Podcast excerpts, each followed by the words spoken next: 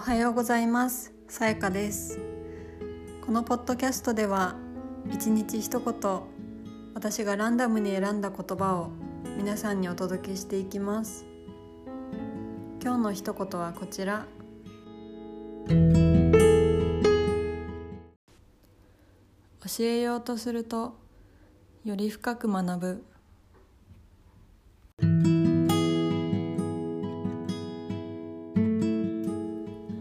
これは私のメモに書かれていた言葉です。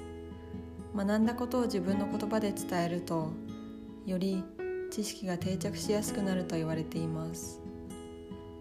ご自身の興味のあること今学んでいることを深めたい方は誰かに教えるということをしてみるといいかもしれません。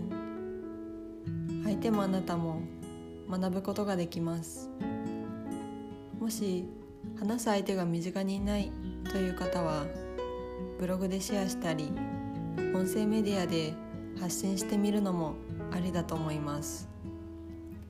それでは今日も良い一日を。